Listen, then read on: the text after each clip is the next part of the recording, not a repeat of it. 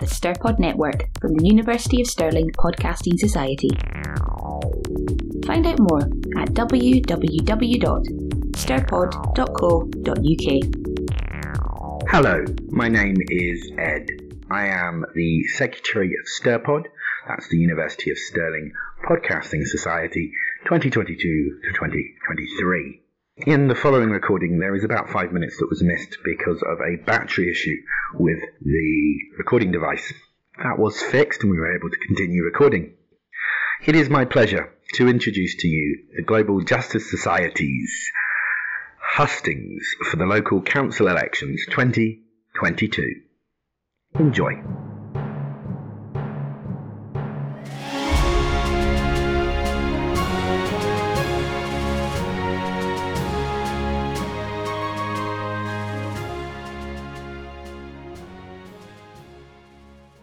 Um, thanks everyone for coming to um, the first in a while um, election hustings for the Stirling Council elections, um, in person at least. Um, hopefully, we can have this going uh, more regularly uh, going forward. I'm Lewis, and this is Haroon. We're members of Global Justice, the group that's organised this. Um, and yeah, we're really excited to hear what uh, our candidates have got to say. Um, uh, yeah. Um, so yeah, we, we think that like local elections are um, really important. Um, they don't get as much, um, well, almost any coverage um, generally, uh, and I think it's really important that we have these sorts of things so that um, the people we elect have. this is more. It's more democratic the way they're elected. They've got um, there's more transparency there, um, and yeah, the people have an opportunity to really um, ask those questions that are that could be could be quite difficult. But yeah, we'll see. Um, hi, so I will um, just go get the boring bit over and done with very quickly. Um, so we're not expecting a fire alarm or a fire drill today. So if there is a fire alarm going off, uh, it is real. Um, and uh, yeah, if everyone uh, leaves calmly through one of the fire exits, there's one there, there's one there, and there's one there. Um, and you can just follow the fire exit signs. They're like very, very close to um, the outside, so that shouldn't be a problem. Um, but we can, we'll also be there to direct you. Um, if you need the toilet, um, then just the quickest way is either out through what this door or that door. Um, and then you um, just follow the corridor along. The ladies is on the left. Um, and if you go a little bit further through the doors, there is a men's and a disabled toilet. Um, and there are also uh, gender neutral toilets, um, which I think the closest ones are in um, the atrium. yep. other than that, uh, this is being recorded um, for transparency purposes as well, for people that maybe aren't here but would like to um, hear after. Um, uh, so yeah, it's being recorded, um, and I'll have to thank the Podcasting Society for um, setting all that stuff up. Um, yeah, I think that's pretty much everything. I'll pass on to Haroon, who's going to get us introduced. Yeah, so uh, welcome everybody, and I'd like to just thank all the candidates for attending. It's a very important event to just like ask questions specific to things that certain university students and members of the community care about, especially environmental issues. So, um, in terms of who is here, I mean, that's, uh, that's who we're looking for. Um, to my right here, we have uh, Faizan Rahman, uh, who's the Scottish Liberal Democrats candidate for the ward of Dunblane and Bridge of Allan. Um, following on, it's Amy Smith, the Scottish Greens candidate for the ward of Stirling North. Uh, on and on. There's uh, Rachel Nunn, who is the Conservative and Unionist candidate for the ward of Stirling North. And alongside that, we have Jim Thomson, who is the Scottish National Party candidate for the ward of Stirling North. Uh, I was wondering that was. structure. Um, yeah, we'll briefly go over the structure for this evening. Um, so we're going to start. Each candidate's going to have an opportunity uh, to present uh, a statement um, an opening statement, um, after which we'll have uh, a couple of general questions, um, followed by a little break where we're going to do a Mentimeter and people can uh, answer a couple of questions and we'll have a look at the results of those and see. It might be quite interesting. Uh, then we'll go on to each candidate will then get a more personalised question uh, and then we'll open to the floor and then we'll finish again with the closing statement. Um, yeah. But yeah, um, from this point, we'd like to start with opening statements. Um, so yeah, we'll just start with Faizan. Okay. Hello, everybody. Uh, after everything we've been through uh, the last couple of years, Scotland needs new hope right now. And uh, you'll find with the Scottish Liberal Democrats, we're the only ones offering new hope.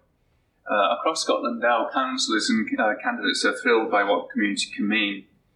We see the best in people, and uh, we want uh, the best for them.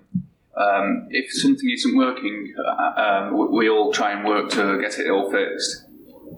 It's time to move on from the division that's held Scotland back for so long. Uh, we all, of us need to lay behind, um, lay aside the talk of independence referendum and get on to grips with what matters right now, so we can get things fixed after COVID that starts getting Scotland back on its feet after these last two years of the pandemic. And by recognising that our people are facing the biggest hit to household budgets in a generation, we face so many challenges. Two years of disruption in our schools, the longest ever waits for medical appointments, the climate emergency. So, what are we going to do about it? Uh, here in Stirling, I've been campaigning about a, a number of issues, uh, and I think um, we need to always encourage people to recycle more. So um, we need to bin the brown bin poll tax, which is discouraging people from recycling uh, green waste. We should, uh, instead of cutting back on the blue bin, we should have a better blue bin recycling. Um, it's, it's, bizarre that the Stirling Council, uh, on its webpage, uh, advertises that it has larger capacity grey landfill bins and, uh, and offers that to people. But it also has larger capacity blue recycling bins, but it doesn't tell people those are available. So you'd, you'd have thought that the council may be encouraging people to recycle more. Um, around Stirling, you see um, Cycle paths, uh, and we believe that we want to see a, a lot better uh, in terms of active travel. Although Cycle paths are very disjointed across Stirling. Um, if you notice by Bridge of train station, there's a segregated cycle lane that lasts for about five or ten metres, and that's it. It's a bit silly. So what we'd want to see is like like a proper cycle lane that runs all the way from the university through Bridge Allan all the way through to Dunblane, that sort of thing. So you have a proper um, cycle lane that gets from A to B. Um, also, we want to encourage um, public transport. So, uh, the council last year had a consultation on closing Bridge of Allan train station. Uh, obviously, that just seems a bit of a, a crazy idea. We, we, need to encourage public transport, um, and as part of what uh, the Liberal Democrats are saying across Scotland, is that now ScotRail has been taken into public ownership, uh, the Scottish Government have control over rail fare rises. So the Scottish um, SNP Green government. Okay, just going to give you 10 seconds more. Should, remove should um, not be raising uh, rail fares. Um, so, thank you very much, and uh, I look forward to the next.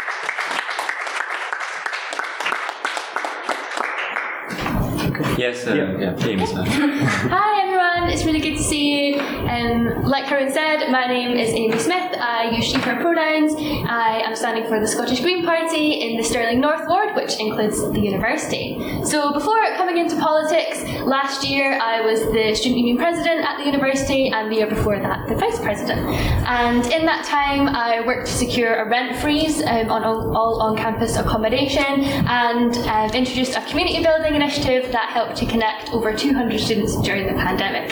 I also was an advocate for the university taking strong and ambitious climate action and um, helped organise some of the first climate strikes in 2019 in Stirling. So I would like to take that ambition to the council now And what I would really like to see from Stirling Council in the next five years is an accelerated climate plan. Their current target is 2045, which I just don't think is good enough. Um, I would also like to see rent controls be implemented as soon as that legislation is passed through Holyrood. Um, I would like to see more um, community building and more of a proactive approach to involve communities in local council decision making, including on council budgets. I would like to see the council supporting and encouraging more employers to take on the living wage initiative so that everyone is paid a fair wage. I would like to see councillors all working together in Stirling Council to ask Falkirk Pension Fund to divest from fossil fuels, and I'm sure lots of other things that we will talk about tonight. So I'm really looking forward to hearing all your questions, and yeah, thank you for your time.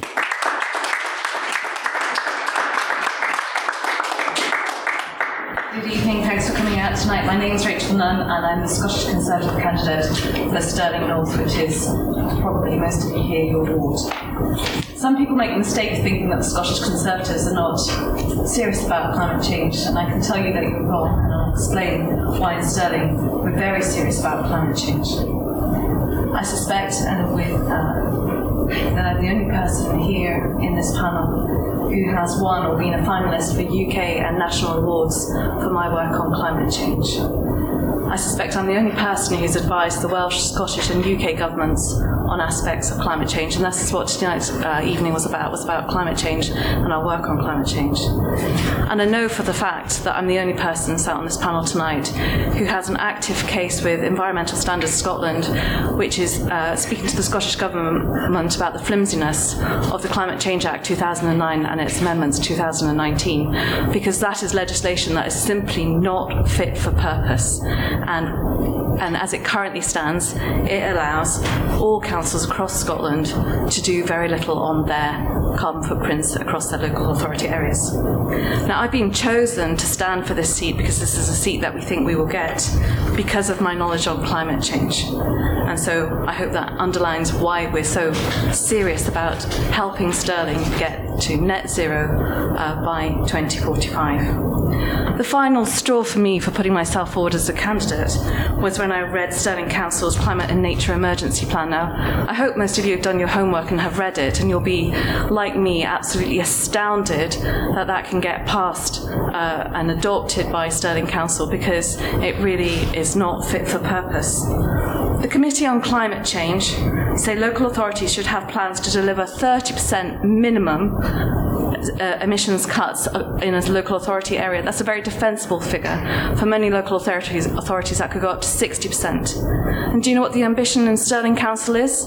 It is between 2 and 5%. That is all that the Stirling Council nature, uh, Climate and Nature Emergency Plan will give us under the SNP for a decade. Say just uh, another 10 seconds. Yes, the uh, we've lost a decade of decisive action on, on meeting net zero, and we've got eight years left to make the kind of changes that we need to get to 1.5 degrees. The decisions that you make on May the 5th count for five of those eight years. Please consider carefully the experience on this panel if you care about climate change when you cast your vote. Thank you.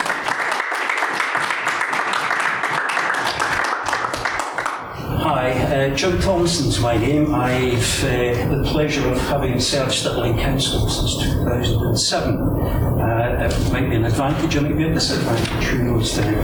Uh, but what I can say is that uh, Stirling Council has a proud record of climate change. Uh, I was the council in 2007 and the 2009 Act did enable us. Uh, we were required to, to recycle 40% by the year 2020. Now, in 2018, we had achieved 35%. Now, that's all measurable, and it's on the council website. Um, but there is a climate emergency, and we have declared uh, uh, the, the, the, fact that we have to do something. And I'm, I'm afraid, Rachel, you're wrong. We've already achieved a lot, and there is much more to do. And I, I've got 12 pledges here, which we'll, we'll come to if, if needs be, on how we achieve um, zero, zero waste. But we've already done a lot, and I wish, uh, I wish people would, would recognise that. But I would, first of all, I'd like to correct something we said about Bridge of Allan rail station. Nobody is proposing that the rail station is closed. What is being proposed is a new rail station, either alongside the current station or instead of the current station. It would be centrally located. It would serve a lot more people than where it is at present. But that's a decision for the, the, the local people to make. Now, what, what we've we done as a council? Well, I've, I've, I've actually got about uh, 20 items here, but I'll stick to three because I think it's important that you, you understand what's happening at Stirling Council. Um, we, uh, we did get government funding, admittedly. We built the largest solar electric vehicle station in, uh, in Castleview in Stirling, 132 vehicles. Now, not many people here tonight will have electric cars, but that's the direction we're moving in we worked with Scottish Water um, to use the, the, waste energy from their, their, their, sewage treatment plant. We're using that to heat buildings in Forthside, including the Stirling Albion's ground and the Peak. Um, another one I think is important, and, and this is key to a lot of what we're doing. The council housing stock.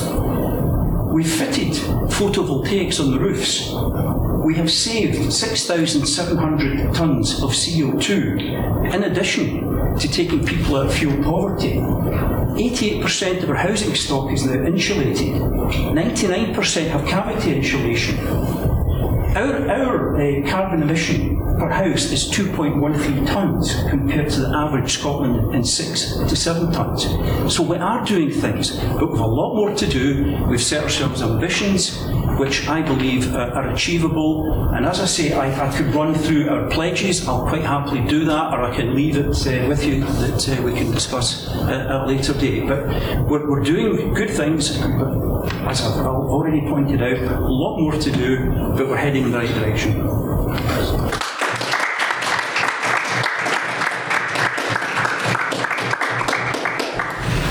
So we have uh, a couple uh, questions generally for all the candidates to answer. You will have a few minutes to answer. Um, the first question, which I think will just be quite broad in general, um, what can you pledge to do during your time in office to improve sustainability in the local area? And uh, I'll start with Faizan. Yeah, um, the Liberal Democrats are really keen on Scotland moving towards a, a circular economy. So that means trying to minimise anything going to landfill.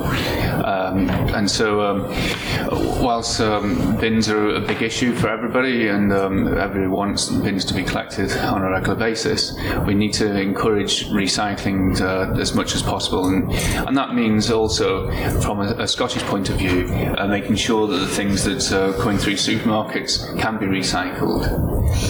Um, we um, the, the, the, um, the 2045 plan was uh, also mentioned by the other two candidates, and I've also read that plan as well.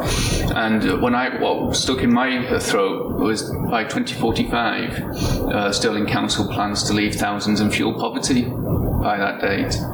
Now, uh, the Liberal Democrats, um, we're saying right now that we want to insulate every home across Scotland to um, to deal with the cost of fuel crisis, uh, the cost of living crisis, and if we insulate all homes properly to a proper, decent standard, then obviously that's going to make a, a massive drop on uh, people's fuel bills.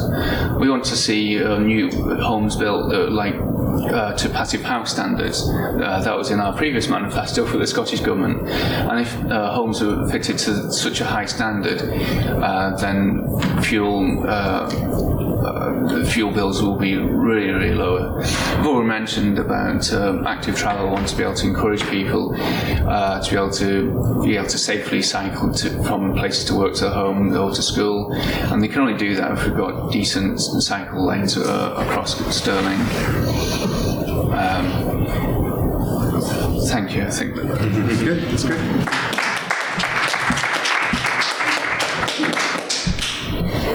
So there's a lot in your question, that's for sure. And I do definitely agree with what you're saying about active travel, that there needs to be um, a lot more improvement in that. The Scottish Greens in government have managed to secure record investment in active travel infrastructure. But what we need to make sure happens at a local level is, well, firstly, that Stirling and our community benefits from that. But also that we are helping communities to access bikes, to learn how to cycle a bike. All of these really important things that make sure that that infrastructure doesn't just get not used.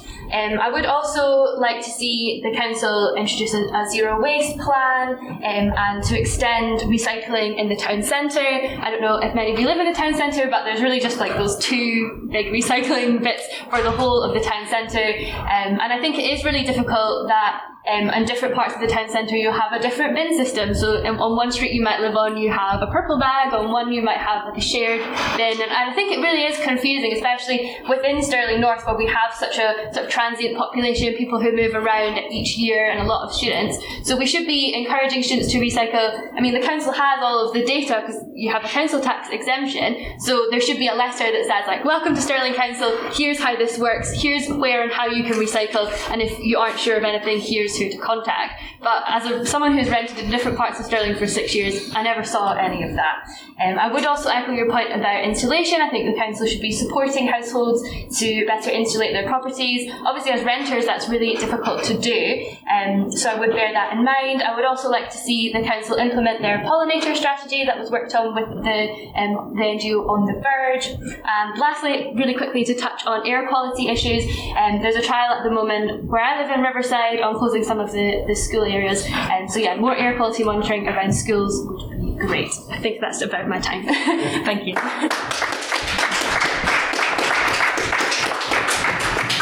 Okay, going back to the, the the point of this evening was to talk about climate change, net zero carbon emissions. So the first thing to ask is where are the emissions coming from? And the emissions largely are coming from transport and then from our buildings. So Jim talked about housing in Stirling having 2.1 tonnes of, of, of, of, CO2 emissions versus a Scottish uh, average of six or seven tonnes. And that's, that's very clever wording because my understanding is that that 2.1 is from Stirling Council's housing stock. And Stirling Council doesn't have a very large housing stock compared to other authorities like Falkirk. Uh, and the six to seven tonnes is from all the domestic housing stock. And we have done in Scotland a good job, uh, and, and, Stirling Council uh, officers have done a fantastic job of their own housing stock. But the big job next to do is owner occupier stock uh, and private rented. And there, there's, there's a very difficult job because to properly retrofit and uh, both insulation and then uh, zero carbon uh, heating technologies, the cost of that is a minimum 24,000 and, and much more likely to be 35,000. And finding the finance for that is a very difficult thing. So one of the things that I pledge to do uh, when, uh, if I'm elected, is, and, certainly our team will be doing, is talking about how we can raise the finance sustainably in Stirling to help support the rollout of uh, the retrofit for the owner occupied stock because that is where the emissions are currently coming from.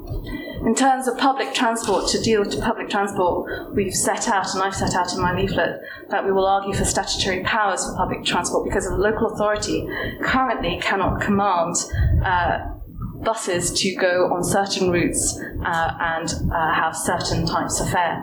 But that is what you will need to do if you need to get people out of cars. And we have a national target to get people out of cars by 20% by 2030. And the only way to do that is to make public transport more convenient and more affordable. We haven't touched on land use, that's another big area of emission. So, another pledge from me is to look at the wide footprint across Stirling Council and understand what the landowners are doing with their land, what the nitrogen use is in farms, to understand um, the, the carbon sinks that we have, whether those are through our peatlands and, and, and tree coverage. And in terms of active travel, that will be an integral part of any uh, transport or road planning uh, activity that we that we do. So, so active travel isn't set out on its own, and where will we put a cycle? It's an integral part of every spend. Um, and and finally, to stop you there. Yes, that's fine. That's fine. I think every candidate has touched on what we all want to do, but I, I think Rachel's hit on something that's, that's very difficult to achieve, and that is how Stirling Council can afford to pay for private households to insulate the property. And I totally agree we've got to find a way to, to, to manage that. Um, we had a difficulty, Rachel, when we were fitting photovoltaics that uh, people had bought their council house. We offered them the opportunity to uh, take the photovoltaics. Many just didn't bother, despite the fact we were giving them a massive discount because of the, the bulk buying. So I, I, I totally agree with you. I'd love to know how we can achieve it. Uh, everybody's touched on on on the active travel. Uh, if you're living in Stirling and uh, travel, you'll, you'll see that we've already started on the route from uh, the college to the city centre um, and the university to uh, the railway station will commence uh, next year. So we've got two fairly major active travel routes that are planned. The bus companies um, totally agree, um, but what we uh, intend to do in the SNP, um, and the knowledge that we can't compete with the big bus companies, but the new Act of 2019 allows us to work in partnership. So, if elected, one of my plans is to invite the bus companies in to work with us. There's no point trying to compete when routes uh, are, are not viable. So if we can share profit and, and work together. Now, we've touched on, on, on, railway stations, and I think that's key because we have electrified the line. And we do know that Network Rail um, has timetabling gaps. So we are planning, and we've already started the process. We, uh, TACTRAN are working on our behalf to, to do a study to see if we can introduce new railway stations at Cowie or, or in that area. Um, one at Causewayhead, because we believe that there are people, and, and maybe we want, we want, to touch upon where you're having to live at the minute because of the, high cost of rental in Stirling, but people are moving, are living in Bannockburn, people are living in Alloa and having to travel into the university. A rail station at Causewayhead would make it so much easier with electric bikes, etc., links to the university. I, I, I, could go on, as I say, I've got, I've got 12 points here, but I think it, it's fair to say we all, we all share that ambition. I think we're all here tonight for that very reason that we care about climate change and the impact it's having on people's lives. And fuel poverty is going to be one of the major things that's already happening. Uh, and I, I, I, could tell you stories uh, of the past week. People have come to us who either can't pay their rent or can't heat their home or feed their children. It's there, it's now, and we've got to do something about it.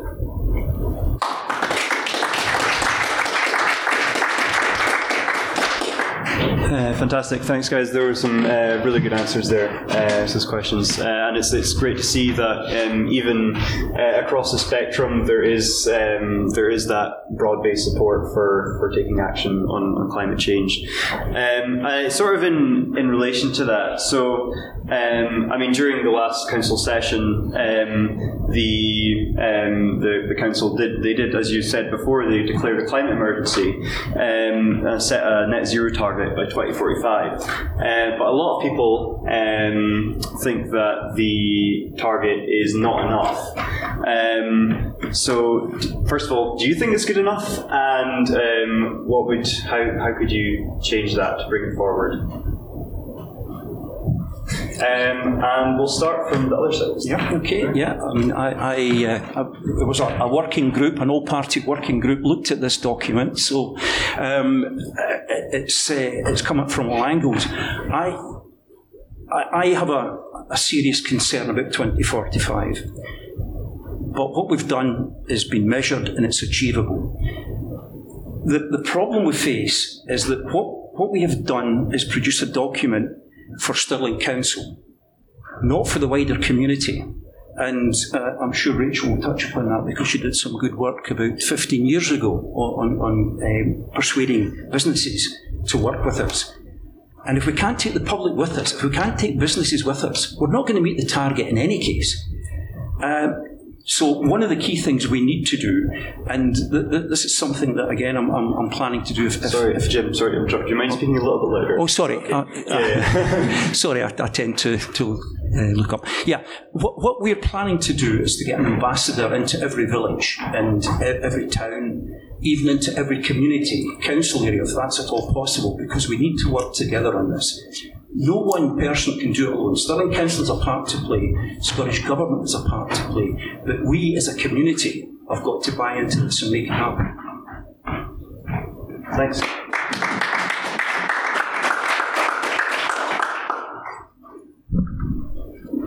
Okay, yeah, 2045, no, no good at all.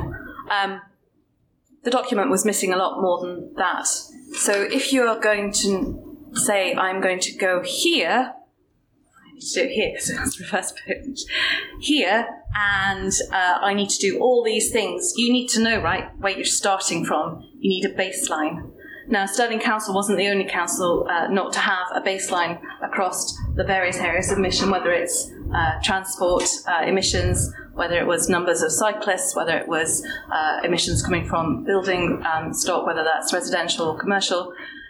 But you need a baseline, and there were very few baselines, and hence there were very few, there was no, in fact, in Stirling's uh, strategies outline of how you would move from A to B. Now, I wasn't being unfair. I did a report on this not very long ago, and I looked at um, about 15 other councils with with other uh, with some other experts on this, and we worked with Climate Emergency UK and. And, and, and no plan in Scotland which is why we're taking this up with the Scottish Government, has any plan with proper baselines or with a route map showing all the actions that need to be done, all the resource that is needed, all the challenges and constraints that will have to be overcome. No council in Scotland has that that shows you how the how it's going to meet the, the net zero emissions by 2045.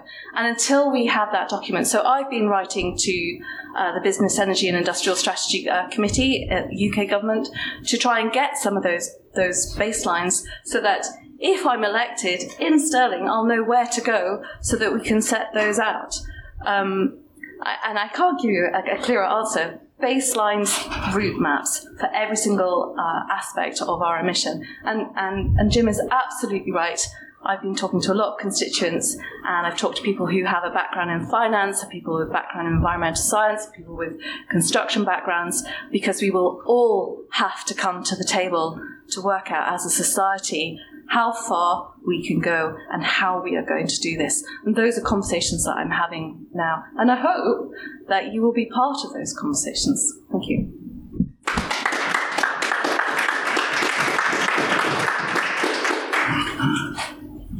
Yeah, so as I said from the outset, I don't think that a target of 2045 um, is is a good one. I think by that point, our generation will have inherited a climate catastrophe, and um, I guess I'm surprised to hear from my colleagues here that they do not agree with the 2045 um, outcome, considering that both of their parties made the plan to begin with. So, you know, it's good if you want to accelerate that, then I agree 100%. Um, I do think that we need to do like some carbon, sort of carbon budgeting to lay out um, where we are now and how we progress through that. Um, so, yeah, I won't add too much more on that. But yeah, we need to accelerate things soon.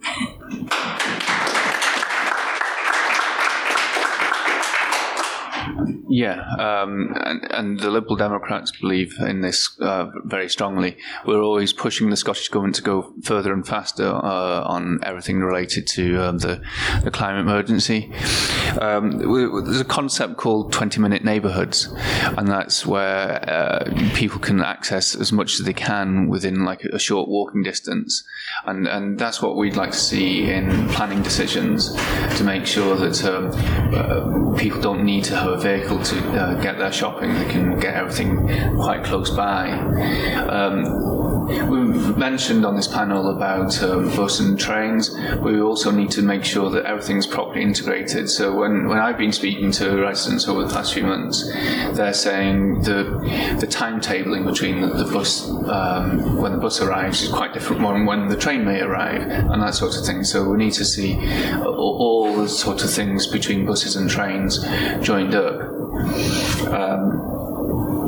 And we just need to go further and faster with uh, electric vehicles, making sure that, um, that all the, the fleet for Stirling Council is electrified as quickly as possible. Um, all, all our public sector vehicles uh, should be using electric vehicles, um, and making sure that there's charging points everywhere across Stirling, so that um, it's not just for the, the council workers to use, but also for the pri- private individuals as well. Uh, thank you.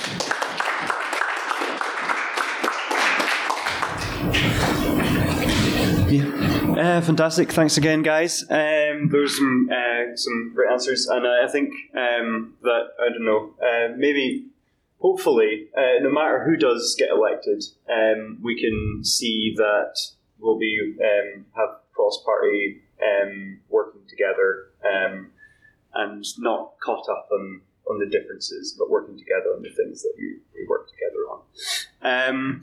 So yeah, we're going to take a, a quick, very short break. Um, so it, uh, we'll say, I mean, five minutes, um, during which uh, there's going to be a couple of Mentimeter um, questions. So uh, if you've not used it before, it's super simple. Um, you just go to menti.com and type in this code. Um, and you, you can put in a couple, uh, a few, I think it's three maximum um, of, of words which you associate with this question. Uh, and in the end, you'll see uh, everyone's responses um, put together. Um, so there, there's this first one, which is for the local area, and then there's the next one, which is for a national or a UK level as well. Guys, so about the microphones. For a Yeah, podcast. so they can Yeah, through the that's- that's microphones. what- Yeah, yeah, the podcast I'm like, is- how much I, I don't know, it must be communica- miscommunication. Miscommunication. So just uh, when you're talking, just amplify yourself uh, a bit more. The audience sort of understands. So you understand. Nothing. Yeah. Um, so Philip. Yeah, exactly. Type it in. Yeah. Can I just say, we have won accolades for uh, EV charging. We have got the densest population. And if you weren't listening, you know, the biggest charging station in Europe. Yeah, it's, it's fantastic. Uh, I want to encourage that. You're, you're, you're bringing everything down. We're doing great things. I'm disappointing you.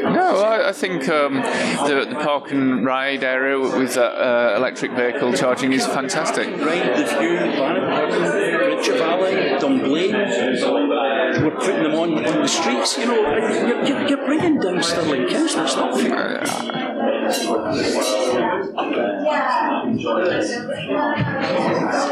Yeah, sorry for your oh, sorry, these microphones didn't work for the podcast. So when you're talking to him, it doesn't actually project the level. So just uh, amplify yourself. Yeah. Will do, thanks. Okay.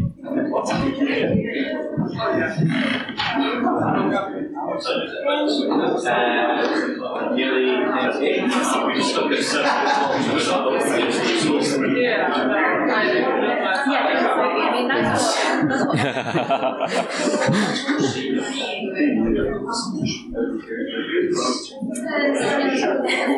but that's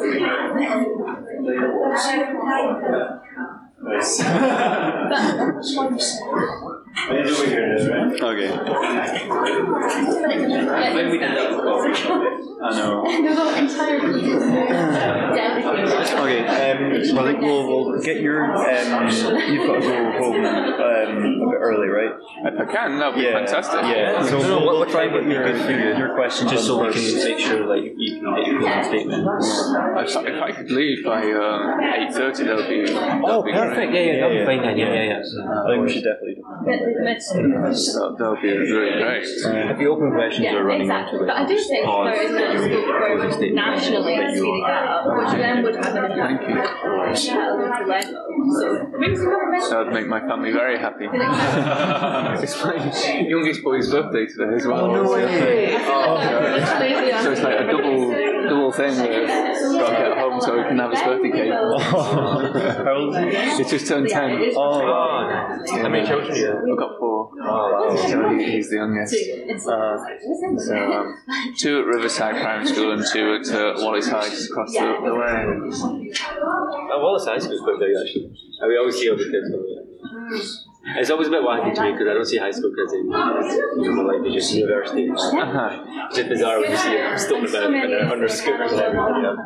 Well, um, They live completely different lives at a point. well, by the front entrance to the university's Bright Stars Nursery. Hello. Uh, my youngest used to go there for a couple of years, and so they used to like come to the to the lake. No, no, they're just podcasting. They're just picking up. Yeah, it's quite beautiful. Yeah, sometimes on Sundays, I used to live here, I used to see everybody. Um, they started doing the park run, and they cancelled it. But I remember, uh, yeah, people used to always come for that and things. So, that is actually beautiful. It's really lovely It location. could be a lot nicer, but uh, we always try to get I'm going to have to, at least a for a lot cleaned up and everything. I'm already, Uh, a lot of already in. kids, I'm area and stuff like that. But uh, it's like an ongoing thing. They've gotten better for it recently, but, you know, still some work to be done. Yeah, I didn't, I didn't know that. You wanna- Yeah. What? So, so I said it because it's just, I was, I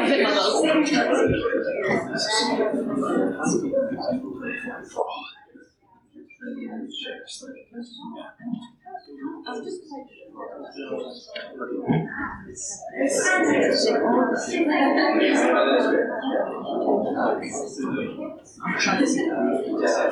I know, I really am. Because I was like, yeah, No, I have to go as soon as I Yeah, it just, it just, Like I was about to study here because yeah. I'm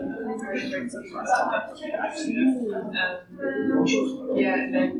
say that she couldn't get a new one. I went, sorry. It just really hurts me. I know. I know. You don't want to, because it, it's, but yeah, it does, it does.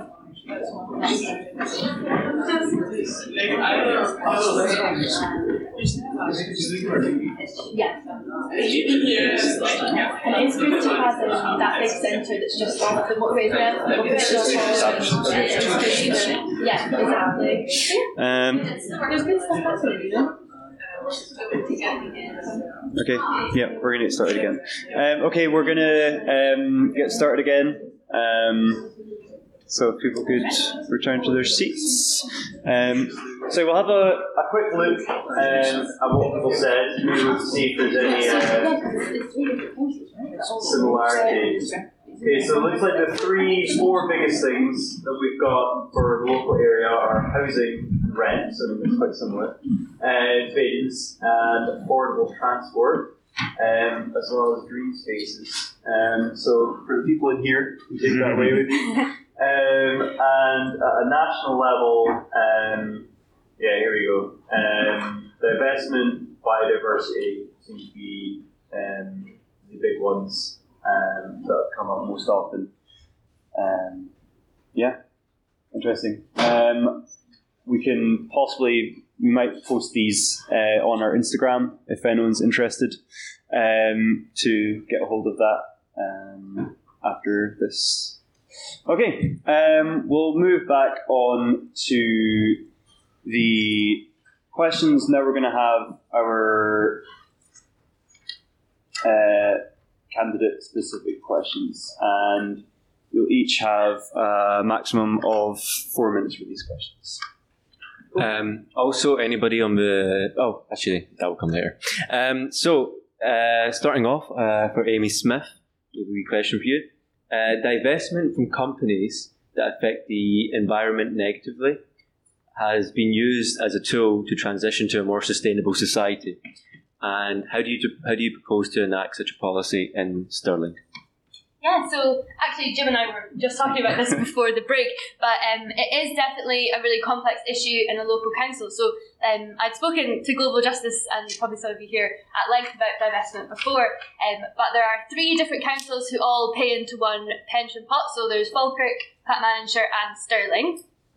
So there is a limited sort of representation from Stirling Council within that because it's all three councils. So I would like to well, hopefully we'll have Greens elected across councils and we can work together to to advocate for that. Um, and regardless of that, whoever our representatives are who, who go to that that that board. Um, obviously, I would be willing to work with them and put a united front on that. I mean, I think it's something that a lot of us here have, have supported today. So I look forward to, to kind of working with, with different parties on that. Um, and yeah, it is a complex issue.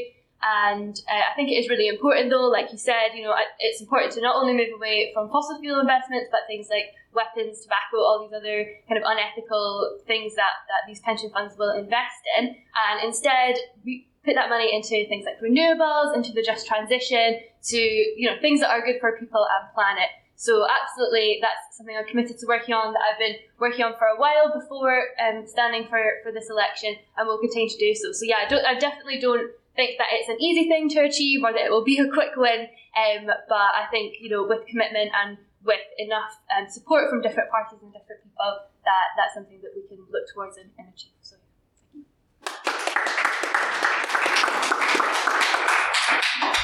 Uh, fantastic. The next question is for Rachel. Um, so, in your work in the third sector, working on issues of environmental sustainability, how do you feel um, that will influence your policies on addressing climate change and sustainability locally? Can you just repeat that question? Yeah, sure. um, so, um, where is it? Uh, so, working in the third sector uh, on issues of environmental sustainability, how do you feel um, that your work in the third sector will influence now your policies addressing climate change and sustainability uh, on a local level? Well, I don't think it's just the third sector that has to be involved. I think probably somewhat controversially, uh, some third sector organisations haven't given the most helpful messages on climate change and have alienated the wider population. I set up Going Carbon Neutral Stirling, and that was what that was all about was to try and move the conversation to a wider audience so that people weren't feeling targeted and, and alienated.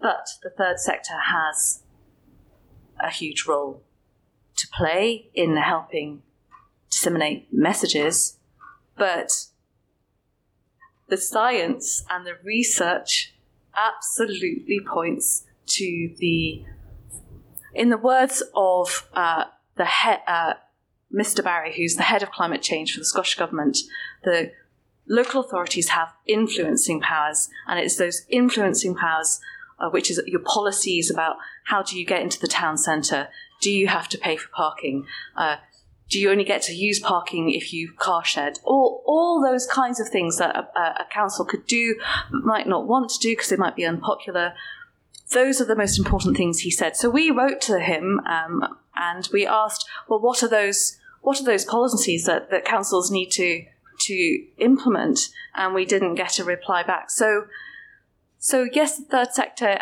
has a huge role to play. Everybody has a huge role to play, but the council and public bodies have the biggest role of all. And that's not me saying that. That is the Committee on Climate Change. Loads of amazing minds have looked at this problem and it is local authorities. And that is why, with 10 years where we have to make this extraordinary change, I've rolled up my sleeves and said, I'm going to have to become a politician to put some put some speed into this. And I accept absolutely that it's a very difficult thing to do. We require the whole of society, and that is why the conversations that I have with people on the doorstep are about coming to me if I've been elected and helping me understand all the different parts of this. So, as a society, we can agree on what action we're going to take and we can work out how we're going to take that action forward. I'd just like to come back just before you zip me up. Um, Amy, Amy said that uh, that I didn't agree with the 2045 target. I don't want you to understand that I don't agree with net zero by 2045. I just don't agree that that is the only target we have out there somewhere, and we don't have interim targets. We have to have interim targets, and I'm sure uh, Jim is exactly on the same page as, me on that. Thank you.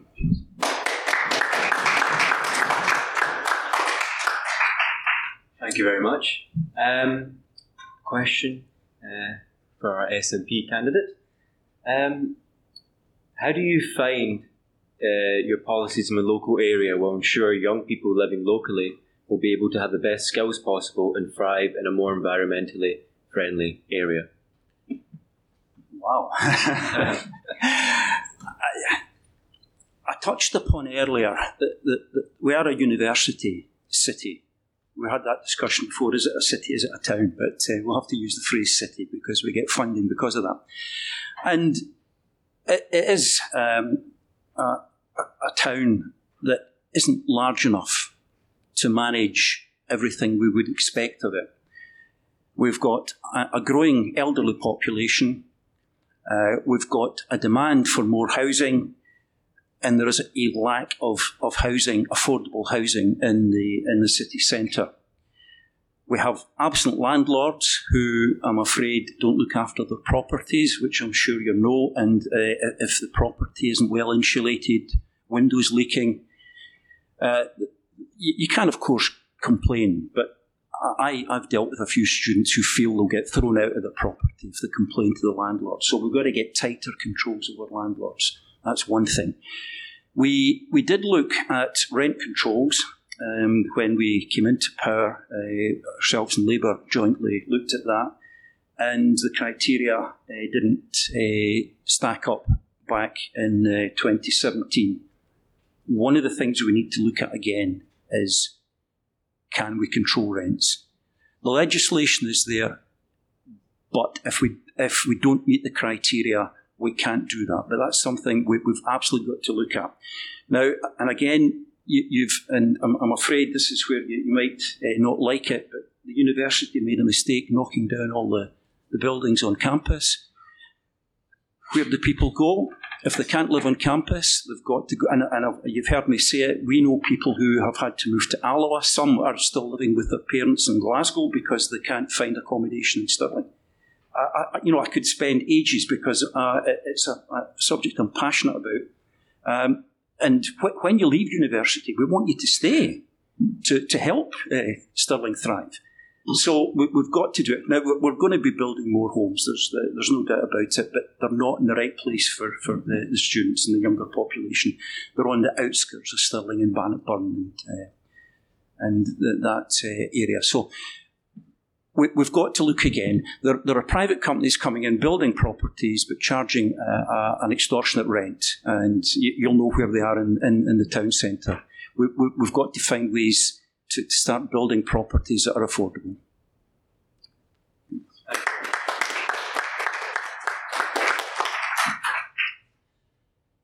And uh, our final question. Um, so, um, with austerity having deeply affected Stirling um, and widely Scotland, uh, do you find that greater investment, um, or better phrased, um, you, you said in your manifesto, manifesto Stirling is a great investment.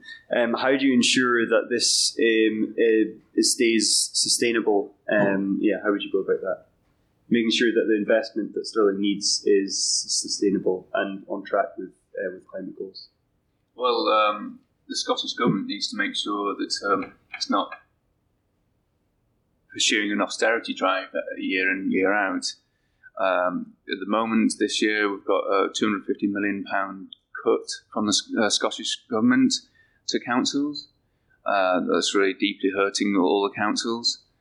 Um, and in previous years, uh, you've seen um, when the, the, administration brought through the, the brown bin poll tax, the Scottish Government basically said to all the local councils, do this.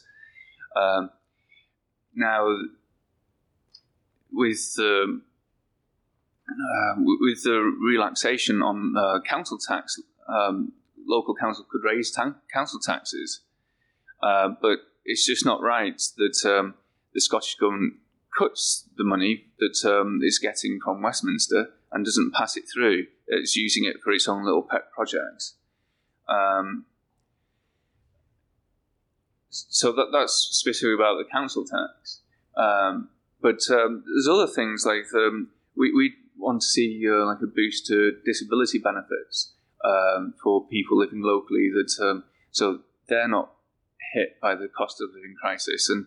Um, it, adult and child social care is one of the biggest costs in a council, um, and when you've got all these ring fenced uh, areas that um, the council has a legal obligation to to provide, uh, it is kind uh, it is very scary how you, how you're going to afford to pay it uh, if you don't have the the right amount of money going into the council.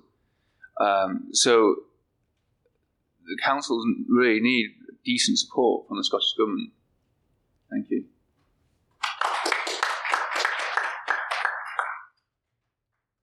Um, so from this point onwards, we'll shut up let you guys actually uh, ask questions from the audience.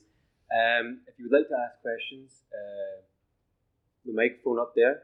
Yes, will that be fine? Yes, so we're recording it for a podcast, so um, if you use this mic, you'll still have to amplify your voice. But yeah. Yep. And also, if you don't feel comfortable to go up to ask, um, there's some sheets behind these seats here uh, with barcodes on them that will lead to a mini- Mentimeter for us to look at, where you can type out an answer and we'll ask, uh, we'll uh, express it to the candidates ourselves. And yes, feel free to ask questions, guys.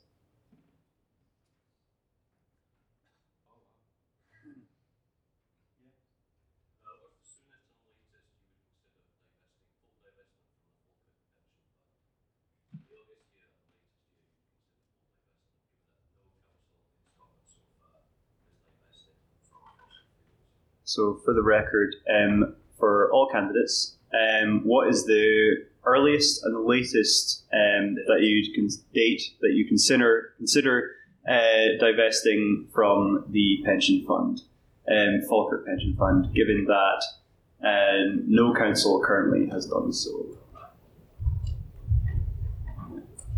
Um, and we'll start with uh, Rachel. Brilliant. Uh, so Amy's laid out it's not it's not a straightforward process. Mike Berners-Lee, who wrote How Bad Are Bananas and also uh, the book about the fact that fossil fuels need to be kept in the ground, and fully behind that.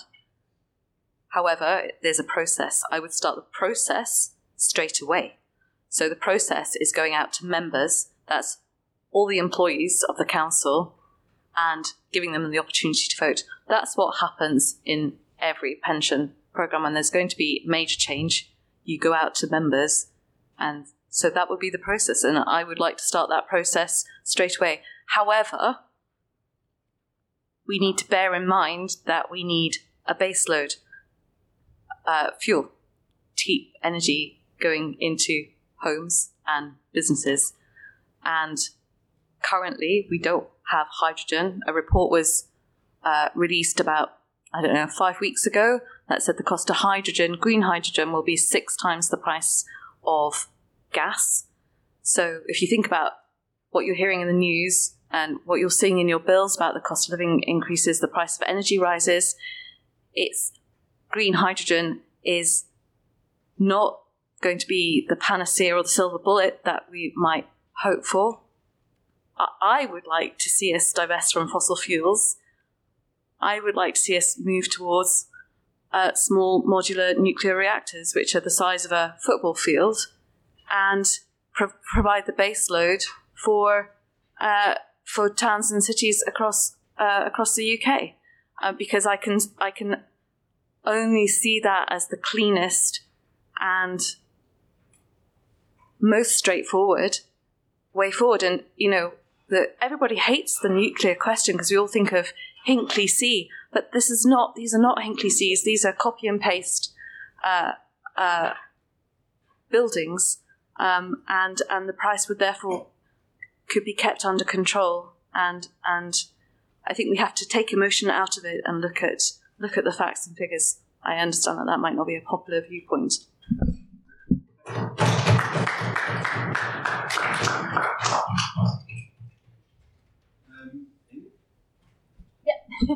So, yeah, I agree we should be starting this process as soon as possible. Actually, through my work in um, campaigning for divestment, this process has kind of already been started. We've contacted the, the pension fund, so Alistair Thomas, who's a Green Councillor at the moment, um, has written to the, the pension fund to ask them will they consider it, um, you know where where are they at with it, what are their views on it at the moment, just to kind of take a, a temperature test of of how far we have to go in convincing people. Um, so that was really good to have that response. But you know, the council pension fund it, it doesn't exactly meet every other week, so I think it will take a while um, to get everyone on side. But yeah, absolutely agree that we should um, accelerate that, you know, do that as quickly as is possible. You know, I would want to see that by the end of this council term. I think that's that's a reasonable commitment to set um, as a candidate that we should be committing to that by the end of this council term. Um, and that, yeah, that, that just to sort of mention a bit about sort of renewables and where we want this money to, to be divested to. Um, absolutely, Scotland has huge um, onshore and offshore wind capacity, tidal. There's so many more um, things that we can be investing in. I don't support nuclear. I don't know if any of us would like a nuclear reactor or nuclear waste in our own uh, town, but yeah, that's just my personal Thank you.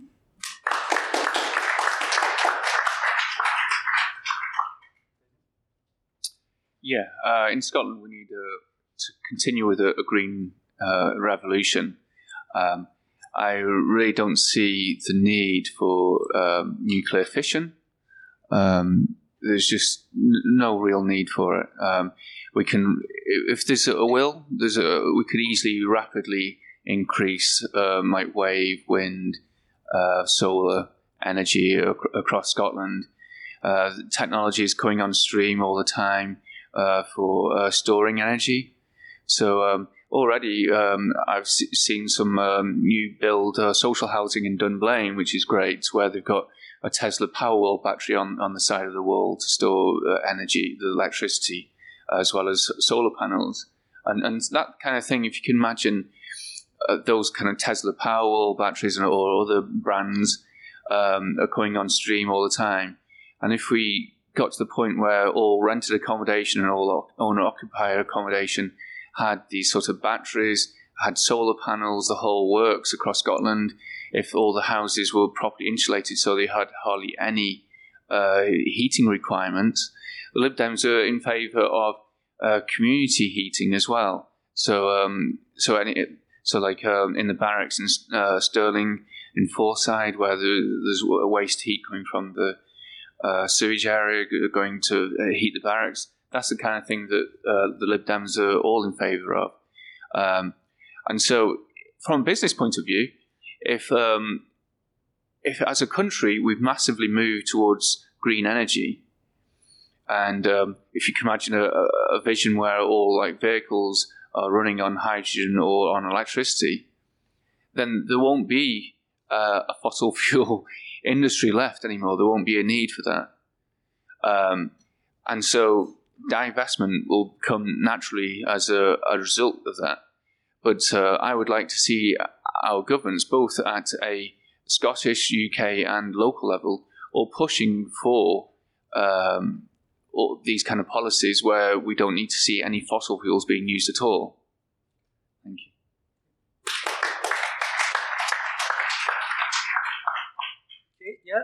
I think I've got to uh, agree with Amy. Nuclear is not the answer.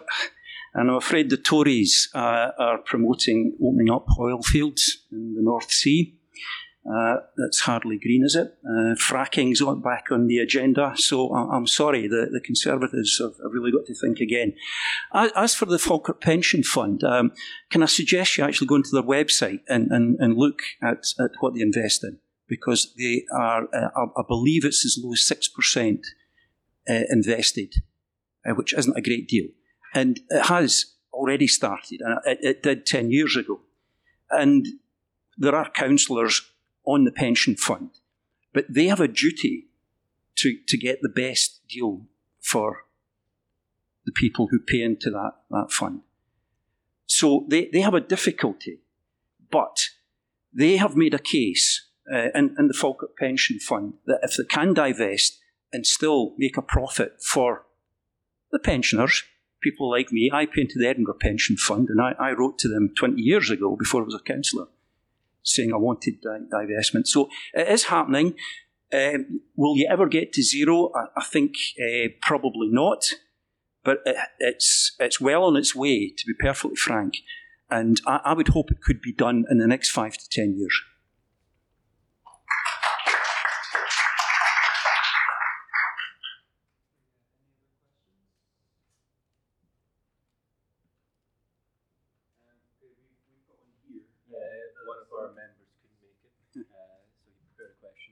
he did write a lot. You're, you're Um, yeah, apologise for this one, possibly. Um, so many young people uh, feel that electoral politics is broken and that politicians often have good talking points about climate action and a just transition away from fossil fuels, but it is hard to see that anything gets done. In lots of ways, this seems amplified at a local council level, with local councils appearing somewhat limited in terms of what they can realistically achieve, and so it seems that local politics is dominated by talk bin collection frequencies and potholes and roads. So, what would you say to young people who feel disenfranchised with local politics? I'll happily start that off because I, I have to say, as, as a councillor for 15 years, and the wide range of, of, of issues you have to deal with, um, it, can range from, from bad housing uh, right through to, to, to, flooding. And all I can say is that um, politics does matter to people. And we get tarred with the same brush as what happens in Westminster. And and, and again, there's a, there's a fellow councillor here tonight. We have an argy bargy over the, the table at each other, but then we go and have a coffee and we actually sit and chat and try and work things out as best we can. The politics won't go away. It has to have a part. We're, we're in a party political position. But believe me, we, we, everybody, uh, it doesn't matter who gets elected, wants to do their best for, for everybody. And that includes young people because you're our future yeah, you're going to be paying my pension uh, pretty soon once you, you, get a job. So I, I, personally rely on you. We rely on you because um, the, the purpose of it.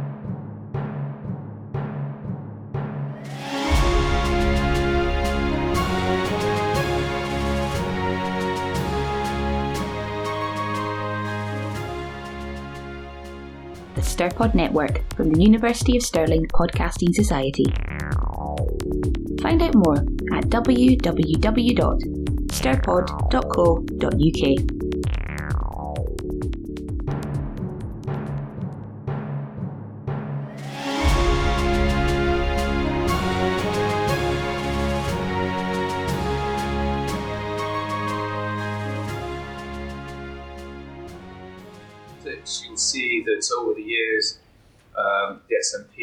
power grabbing to Holyrood.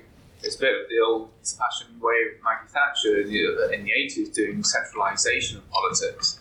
Um, and so, if you want to see a difference between uh, the Liberal Democrats and the SNP, is how we actually believe in local uh, um, localism at a local level. We want to see uh, the local councils having as many powers as possible um, for what they need to do.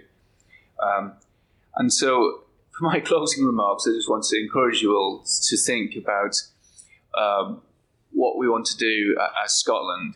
We're just trying to get out of recovery of uh, COVID, and we need to focus all our energies on recovery from COVID. And if we're serious about climate emergency, we need to put all our energy, all our resources into tackling the climate emergency. And we can't do that if we are distracted over next year with a potential another Indy ref- referendum. And whilst that might not impact a local council, it sure will suck out the oxygen out of a, a Scottish Parliament. Uh, and I don't want that distracting us from tackling the climate emergency. So th- thank you very much all for your time tonight. Um, and I hope uh, what we've all discussed tonight uh, will help you and whatever, whichever party you want to, if what you like, make sure you do actually go out and vote. Don't um, on May the fifth. Don't um, just sit at home and not vote. Thank you very much. Um, yeah, thanks so much, um, for coming. Uh, it was yeah great to have you here, um, and good luck uh, on for the rest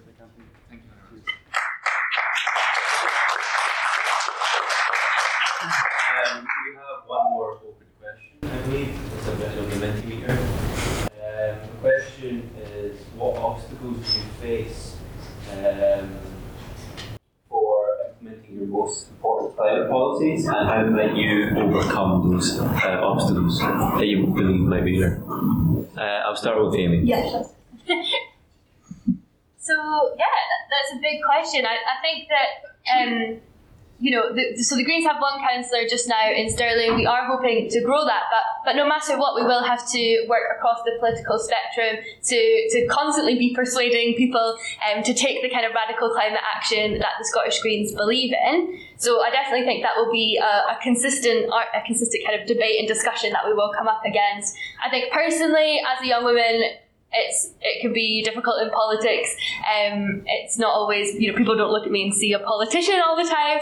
Um, so I definitely think there's that to overcome as well. To yeah, as, as an individual to, to be heard um, and taken seriously in politics, definitely. Um, and yeah, I think on a climate level, there's so much to do. There's so many organisations that we will need to work with um, at a local level with communities, involving communities, um, that it, yeah, it's, it's not going to be an easy task, and I'm not going to sit here and say you know it'll all be fine and we'll do it because it, it is going to be a difficult um, a difficult five years if we are to achieve the kind of change that we need. So yeah, I hope that kind of answers this question.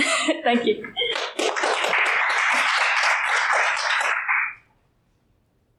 There's no doubt about it that transport is going to be the hardest area of uh, emissions to cut. That's and so I'm not going to address that one tonight because it is so complex and I've got three minutes. Housing, so emissions are emissions, so it doesn't matter where they come from. So start somewhere where you can get some progress. Housing is, is the big one, and that's where my knowledge base predominantly lies.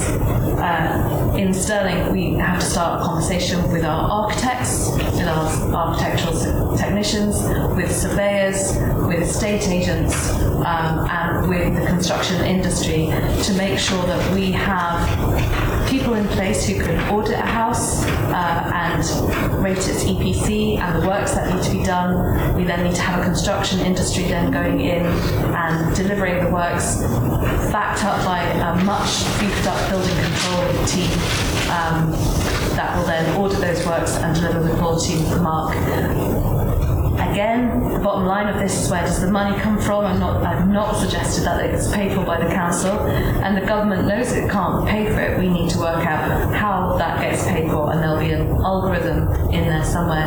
But also, as I've said several times tonight, that conversation across the community of how we roll this out in a way that is fair and uh, doesn't penalise certain groups of people. But if I am elected, um, on climate emissions, I think housing would be the immediate place to start whilst we have the more long-term uh, conversations about energy energy production, uh, whether we switch to hydrogen uh, instead of gas, or whether we uh, go electric. How do we do that?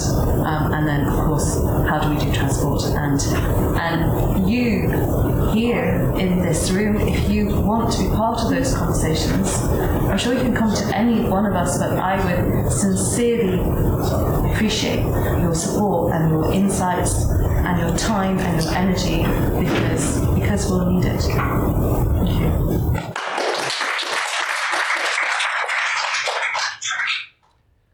The biggest enemy, I'm afraid, is apathy. Um, we're committed, you're committed, but when you go knock on doors and you explain to people why we put 20 mile an hour in, they, they just don't believe you. They don't want to know. Um, so we've got a power of work to do to persuade people that this is the right thing to do. Now, we haven't touched on it tonight. I thought we might end up touching on it, but uh, you, you live in a, ward that has the serious flooding problem, should we have floods in Stirling. Uh, Raploch, Cornton, Causewayhead, Riverside, Cambuskenneth are all going to flood, according to SEPA, and pretty soon. Now, we're, we're, and again, and I'm saying this because you, you need to know these things. We're, we're talking to communities and we're explaining to them that there's two ways of going about it. We either build high walls, which who wants that round Riverside? If you live there, you don't want to lose your view, etc or you, you, you take farmland up upstream and you allow that to flood. But you've got to pay the farmer for, for that practice. So, apathy, I'm afraid, is the biggest problem, and not in my backyard is the next biggest problem. You can do it, but no, no, no outside my street. You're not getting a speed bump there. And seriously, that, that's the level that we're at sometimes in the council. We've got big ambitions, and I agree with virtually everything that's been said tonight about transport, etc. And we, we, we, we, our government is getting pelters for trying to introduce a charge for parking in the city centre. Now, I'm not going to go there because we don't have a transport system to get people into the town as an alternative. But, you know, when all we get is negative feedback to the things that we want to do, and the bins is another one. By 2025, we are only going to be allowed to put 5% of our waste into landfill. Now, we're currently putting 44%. So you can see that between now and then, we've got to do something radical. Now, uh, the, the, the, the target is 70%, and then there's a 25% that you've got to take and extract uh, energy from that waste. But 5% is the target, and it's only three years away. But everybody's complaining of, ah, my bin's no full. We've got to get people realising that, and it was mentioned, you, you can get a bigger blue bin if you're a bigger family. But but why not be targeting the, the, the, big companies of this world who, who send you package? I'm, I'm trying not to name them, but they send you a package that big for something that size. We, we, you, us, have got to be telling them, stop doing it, Amazon. I will mention it. but seriously, why do you need that? There is so much cardboard and it can be recycled, but let's not produce it in the first place. Let's re- reuse uh, all, all, the terms that, that you want. So we've all got big ambitions, but we've got to take our public with us. And if they're not going to come with us, we've got to do things to them they don't like. And therein lies the problem. A lot of people don't want to do that. Now, I'm willing to do that. I've got the scars to prove it. But we've got to realise that not everybody wants to recycle. Not everybody accepts that there's a, climate problem. But there is. We know that. That the evidence is there. So I'm afraid apathy, I, I find, is the biggest problem at the minute.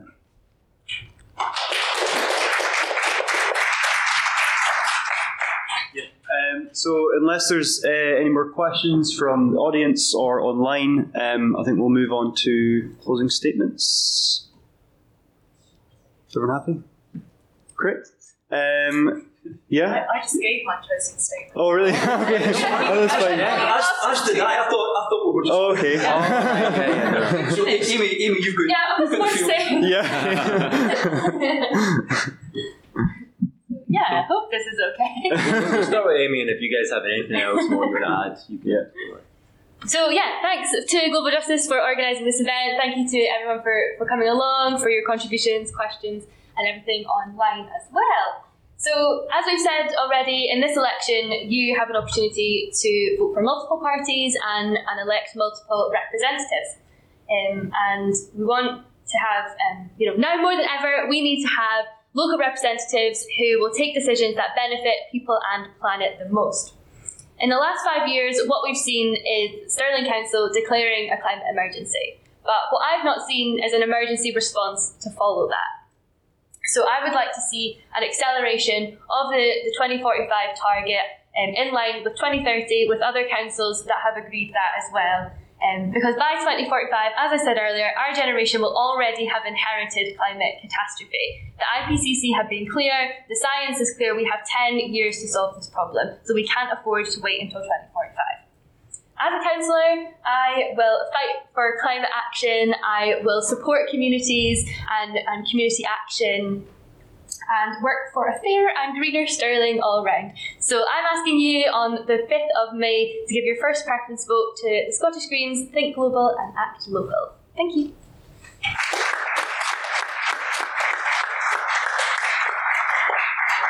Uh, thanks. If you want to, yeah, just like a, a brief remark as well. Yes. So yeah. So I set up Going Carbon Neutral Stirling in 2008.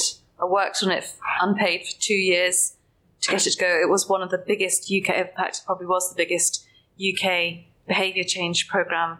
And in some respects, it was successful, and in other respects, it wasn't successful. And it wasn't as successful as it could be because we didn't have the infrastructure. And 12 years on, we are still here. And that is why I've stopped being a campaigner and I've become a politician because they are difficult political decisions that have to be taken over the next term. And I I sincerely hope that you will support me in this election because I know what those decisions are. I've spent years and years on this subject matter, and I speak at the very highest levels across the UK uh, with the scientists who provide the evidence and with the politicians. So please consider me when you come to vote because I will work my socks off as I always have on on this particular issue and wider issues, obviously. And if you have anything that you want to pick up with me, uh, I'll hang around for the next five or ten minutes, or you can email me. And if you want to meet, great, let's meet. But the big thing is, and Jim's completely right, there's a wider apathy, which means we need more energy. There's only so much energy that people here can provide for people. Okay, you are already bigger than that. If you care about this, you must care because you've turned up.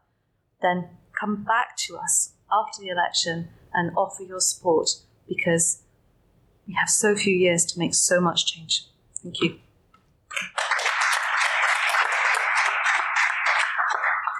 Yeah, my, my background is actually waste, uh, sewage waste, but um, the similarities between that and other types of waste um, is it's not insignificant because councils passed on um, the, the, treatment of waste to, to, to, Scottish Water and their predecessors. And I know how difficult it is to persuade people uh, to, to, deal with matters like this. When I came into council in 2007, my, uh, as I say, my background was waste, and, and I, I got torn about it. Uh, we had a, a, minority SNP administration for four out of the first five years. And we started off this process. Uh, and as I said earlier, if you go on and look at the, the annual reports, you'll see the, the, the great progress that we've made. And we, we've, we've hit our targets that were set by government at the time. Um, we, we have adopted a, a climate uh, and uh, emergency plan, excuse me, but we've also included biodiversity in that because it's not just about climate. Uh, some, I think yourself, Amy, made the point about the pollinator strategy. Well, we piloted that last year. Uh, we're out discussing with communities how we can widen that. But people tell us it's just about stopping cutting grass. Well, it's not. It's about saving bumblebees, etc. There's, there's good, solid reasons why we do things. So we, have made good progress, but we've, and I made the point before, we've so much more to do. And uh, I, don't mind working. We, we did set up the, the, the, the Climate um, Emergency Committee, which was all party for that reason, that none of us have the, the full answers. And we've all got to work collectively. And again, if I'm, I'm re-elected and, and uh, we take the administration, which is a possibility, um, we've put up enough candidates to do that, but if we're in a minority, we will work with whoever to, to, to push this progress, uh, progress program sorry, back into uh, good shape and uh, move onwards.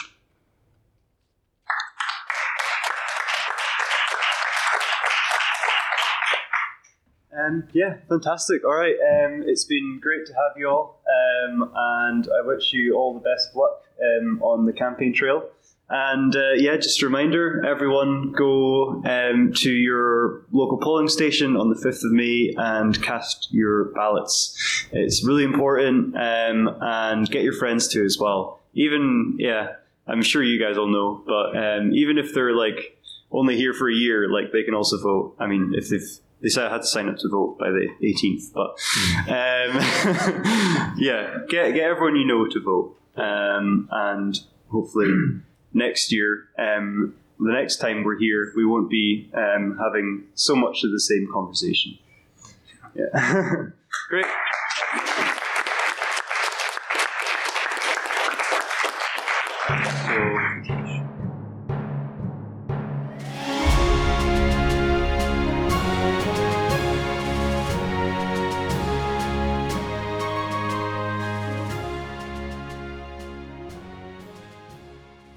StirPod network from the University of Stirling Podcasting Society. Find out more at www.stirpod.co.uk.